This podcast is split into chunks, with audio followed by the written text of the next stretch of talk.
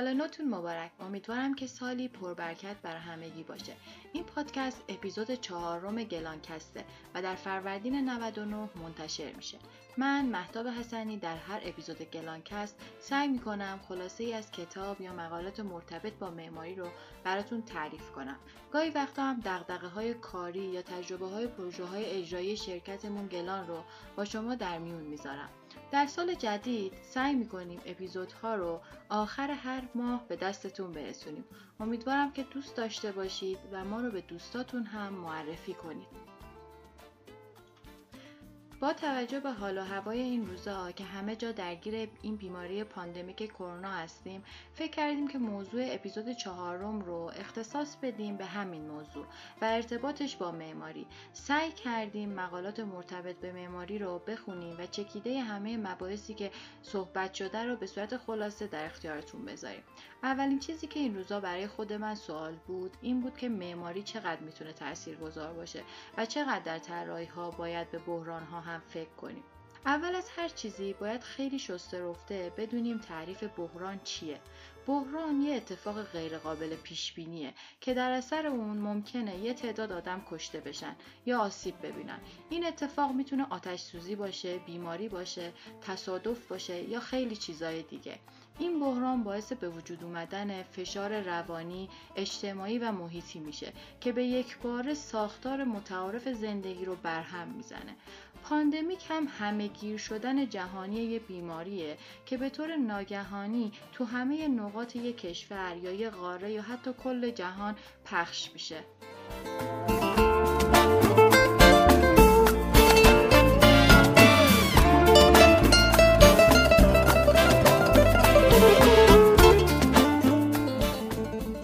خودتون دارید می‌بینید که یه بیماری هفته هاست کل دنیا رو به هم ریخته و خیلی از اصناف تعطیل شدن و توصیه میشه همه تو خونه هاشون بمونن. این اتفاق ها همونطور که گفتیم غیر قابل پیش بینی به وجود میان. در نتیجه هیچ راه حلی به صورت اختصاصی ندارن. ولی بعد از به وجود اومدن این بحران هاست که معماری های جدید شکل می‌گیرن یا برنامه‌ریزی های مدیریتی تغییر می‌کنه. در واقع همیشه وقتی محیط عوض میشه انسان سعی می‌کنه خودشو با محیط هماهنگ کنه. مثلا وقتی ما مهاجرت می‌کنیم به یک کشور دیگه نمی‌تونیم با عادات قبلیمون زندگی کنیم و باید رفتارمون رو به مسابه اون تغییر عوض کنیم و با قوانین و خصوصیات اون کشور هماهنگ بشیم. در مورد بحران های پاندمیک هم همینطوره. اگر قرار باشه سه ماه تو خونه بمونیم باید نسبت به این تغییر یه واکنش یا عادت جدید خلق کنیم.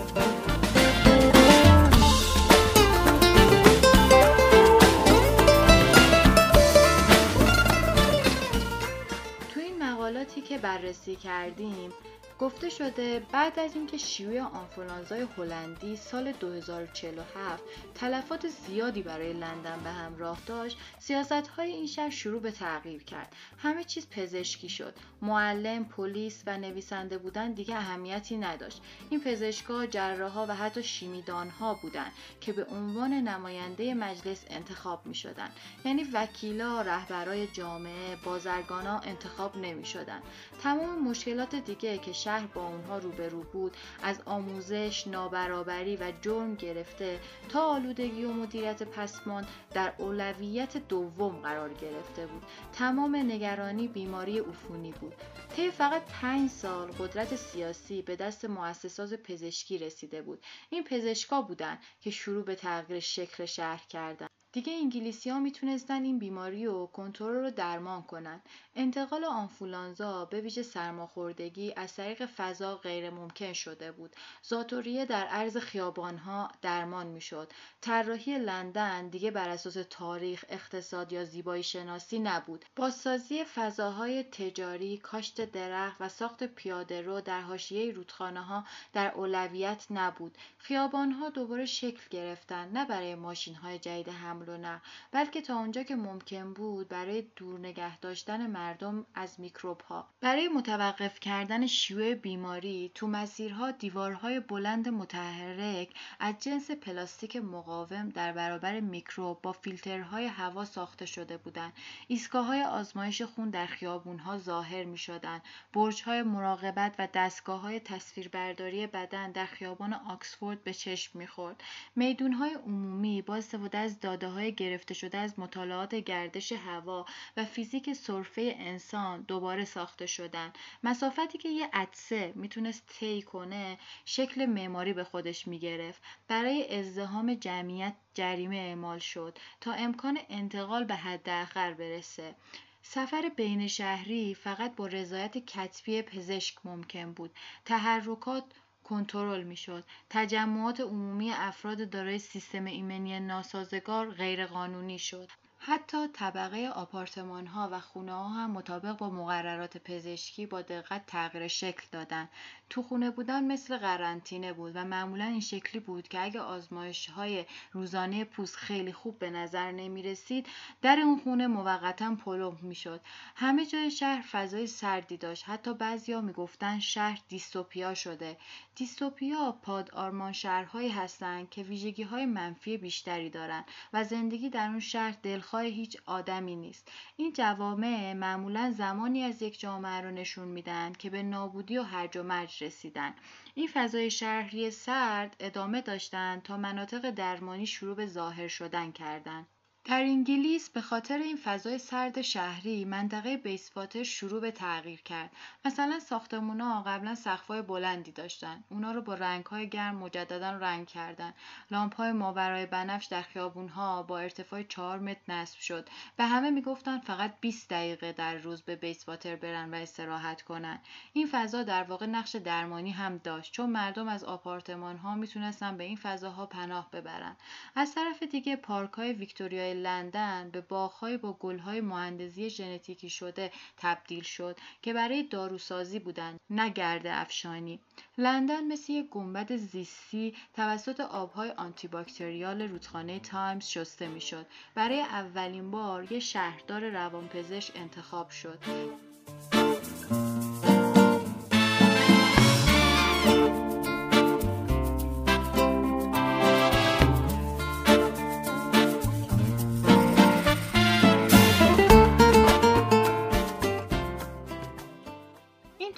شنیدین تصویری از یک آرمان شهره که یک نظام سیاسی بی با نقص ادارش می‌کنه و به واسطه بیماری تغییر شکل داده. اگه دقت کرده باشین سالی که این تصویر رو توصیف کردم سال 2047 بود. یعنی 27 سال دیگه. این توصیف برای خود من از این لحاظ جالب بود که به واسطه بیماری کرونا چقدر معماری شهرها تغییر می‌کنه و 20 سال دیگه چه فضایی رو تجربه خواهیم کرد. واقعیت اینه خیلی از رویکردهای تاثیرگذار در مواجهه با شیوع جهانی کووید 19 برگرفته از تجربیات مهار کردن پاندمی های گذشته است. از جمله سارس در اوایل دهه 2000 تا شیوع دنبالدار ابولا در صحراهای آفریقا. الان تو این داستانی که توصیف کردم دوباره این سوال برای ما ایجاد میشه که اگه این اتفاق 20 سال دیگه بیفته چه راه هایی وجود خواهد داشت؟ مسلما باید از تجربیات قبلی استفاده بشه. در زمینه معماری هم با توجه به اپیدمی های قبلی گروه طراحی مست MASS اهل بوستون که شامل معمارا، طراحا و مهندسای مختلف در زمینه علوم انسانی و پروژه‌های بهداشتی درمانیه در بازه زمانی بیشتر از یک دهه به ساختن فضاهای جدید برای درمان و کنترل بیماری‌های مصری پرداخته. مثالهاش هم بیمارستان منطقه بوتاردو در منطقه رواندا و بیمارستان تخصصی سل در پورتوپرنس هایتی هستش. این گروه MASS برای ویروس کرونا هم تیم تشکیل داده. برای پیشبرد استراتژی های نبرد با ویروس قراره تیم راهنمای کووید 19 هم برای به اشتراک گذاشتن اون استراتژی ها با مسئولین درمانی و طراح های دیگه هم ایجاد بشه.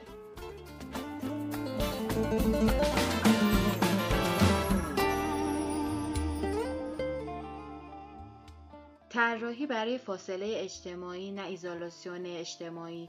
بازنگری در انتخاب متریال و رفتار سطوح تأمین بازشو و منافذ برای جریان یافتن هوا از مسائل مهمی هستند که این گروه از هدفهاش قرار داده. و مهمترین چیز این که نه فقط علیه پاتوژن ها طراحی کنیم بلکه برای مردم طراحی کنیم.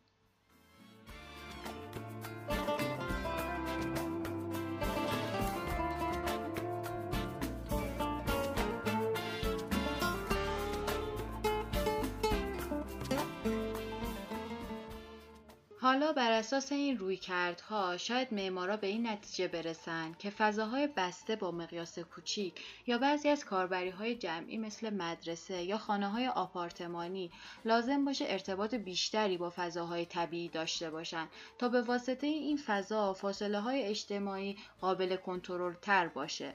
مثلا استودیوی گلاسکو یه کلاس درس در فضای باز طراحی و ساخته که بعد از اتمام ویروس کرونا برای بازگردوندن مردم به جامعه در دسترس قرار می‌گیره. این کلاس درس یه سازه چوبی سازگار و قابل تخریبه که به منظور ترغیب بچه ها و بزرگسالا به ارتباط مجدد با طبیعت طراحی شده. ایجاد فضاهایی که به طبیعت متصل باشن و می‌تونن مردم رو دوباره گرد هم بیارن اهمیت زیادی داره. این ویروس احتمالا استانداردهای طراحی رو هم تغییر بده. پروفسور بلاکن به این نتیجه رسیده. فاصله 6 فوت یا همون دو متر برای همه جا مناسب نیست. مثلا میگن آدمایی که دارن میدوئن یا دوچرخه سواری می‌کنن تا فاصله زیادی نباید پشتشون راه رفت و بهتر کنارشون بود تا پشت سرشون. یعنی اگه یکی داره راه میره بهتره با فاصله 15 متر پشت سرش راه بریم.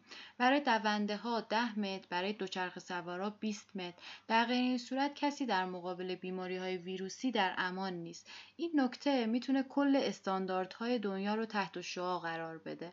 از طرف دیگه چون همه به خاطر ویروس کرونا خونه موندن یکی از کارهای جالبی که داره انجام میشه اینه که از دو اپریل هر پنجشنبه به مدت شش هفته توسط بنیاد فرانک لوید رایت و بنیاد مرمت معابد تورهای مجازی رو در چند تا ساختمون فرانک لوید رایت راه انداختن.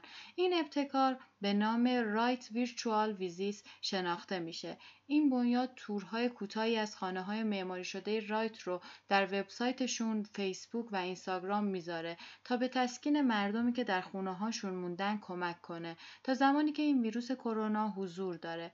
این کارها برای کاهش سرعت انتقال کووید 19 و محافظت کارکنا، داوطلبا و بازدید کننده که معمولا حضور در این فضاها رو تجربه می‌کنن. چون این ویروس می‌تونه با خونه نشین کردن همه این احساس تجربه زیبایی رو هم کم رنگ کنه و با توجه به اینکه همه ماها برای زنده موندن و زندگی کردن به زیبایی و الهام احتیاج داریم خیلی مهمه و این کاری که داره انجام میشه بسیار ارزشمنده. کریستر هاروک هم میگه من معتقدم مهمترین چیزی که ما از کرونا یاد خواهیم گرفت اینه که اولویت های ما تغییر خواهد کرد و کل جهان چشماندازهای جدیدی به دست میاره.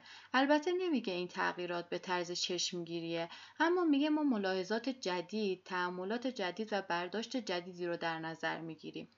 این قرنطینگی خانگی آزمایش اجتماعی و نتیجه قابل پیش بینی نداره اما یه عنصر ثابت در معادله معماریه.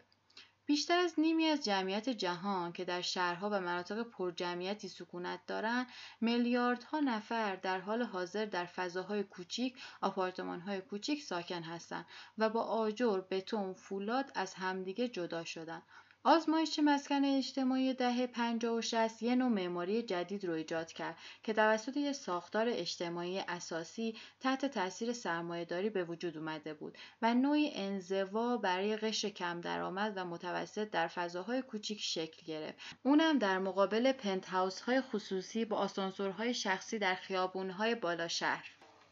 کریستیال هاروک میگه مدتها قبل از این بیماری همهگیر جهانی من نسبت به شیوه زندگی عمودیگرایی کاملا حساس شده بودم. چه یک اتاق خواب داشته باشیم تو آپارت یا یک پنت هاوس شیشه دوبلکس در یک برج بلند مشرف فرودخانه زندگی عمودی ما رو به جای شهروندان تبدیل به مسافر و ناظران کرده. میگه اینو زندگی باعث شده. همیشه برای زندگی دوره جوانیم برای مادرم و دوستانم که از بالکن سوت می‌زدن سمفونی صداها در پارک فضاهای بازی بچه ها در اون زمان تو محل قدم زدن تنگ شده. میگه هدف ما اینه که از معماری به عنوان پلی برای ایجاد جوامع استفاده کنیم و فضاهایی برای ارتباطات ایجاد بشه که تو برنامه ریزی شهری گم شدن. در حالی که هنوز تاثیر این ویروس بر کیفیت زندگی ما در حال آشکار شدنه این سوال باقی مونده. تاثیر آینده در جامعه چه خواهد بود؟ چه تاثیر روی حافظه جمعی ما میمونه و چطوری می‌تونه ما رو متحول کنه؟ هاروک میگه من معتقدم معماری قدرت ایجاد رفتار رو داره. مثلا میگیم که دوست واقعی تو مشکلات مشخص میشه و رهبر یک جامعه در آشفتگی ها سنجیده میشه. ماهیت شرایط اضطراری اینه که دولت سوالات مشخصی راجع به نحوه زندگی ما ساختار اجتماعی و تعامل بین ما مطرح کنه و تلاش برای حل این سوالا داشته باشه. اینجوری صمیمیت در جوامع اهمیت زیادی پیدا می‌کنه. تراکم لزوما نقطه ضعف محسوب نمیشه. یه جامعه با طراحی مناسب می‌تونه راه حل محسوب بشه. روستاهای اروپایی با بالکنها و حیاتهای داخلی دارای لایه‌ای از صمیمیت هستند هاروک میگه من می‌دونم که معماری قدرت رو داره که جوامع رو احیا کنه. حتی یک مینی شهر با دو تا بلوک تشکیل شده از یه میلیون فوت مربع و چهار هزار نفر ساکن می‌تونه مثل یک محله سبک و مطبوع پر از آهنگ باشه. ما باید از این بیماری همهگیر مشترک عبور کنیم. یکی از بزرگترین نگرانی های قرنطینگی تنهایی های شدید و افسردگیه. وقتی در مورد تاباوری فکر می‌کنیم باید به فکر تاباوری اجتماعی هم باشیم. نویسنده همچنین میگه من به عنوان یه معمار که توی نیویورک زندگی می‌کنه همیشه برای فضای سبز، فضای باز و فضای داخلی و ارتباطش با طبیعت ارزش زیادی قائل بودم. میگه ما باید به نور، کیفیت هوا و قدم گذاشتن تو محیط خارج توی آپارتمان دقت کنیم و همچنین ویوها و ششمندازهای جدید. ولی این تجربیات انسانی به بیشتر از یه بالکن نیاز داره. مردم باید تو خونه هاشون احساس امنیت کنن. قلمرو مشترک داشته باشن که به همسایه ها اجازه میده همدیگر رو ببینن و بشنون. در حالی که امکانات رفاهی معمولا به عنوان یک نقطه عطف در فضاها دیده میشه ما اونا رو به عنوان یک ساختار اجتماعی جدید می‌بینیم. ما اونا رو محله جدید می‌بینیم. دیوارهای سبز و حیاتهای داخلی در واقع ارتباط مستقیم مغز ما به غرایز روزمره و بومی ما به عنوان انسان روی زمینه. نویسنده در ادامه میگه در حالی که وضعیت ایجاد شده توسط ویروس کرونا هنوز در حال آشکار شدن موارد جدید زیادی گذار خواهند بود. باید روش های بهتری برای ساماندهی خونه هامون در شهرهای متراکم وجود داشته باشه که بتونیم ضمن اینکه با همسایه ها در ارتباط باشیم از حریم خصوصیمون هم لذت ببریم. جایی که همه ما می‌تونیم به فضاهای باز دسترسی داشته باشیم و آفتاب و احساس کنیم. شاید طراحی هوشمند بتونه راهکار مناسبی باشه. طرحی که تمام نیازهای ما و غرایز ما رو برآورده کنه.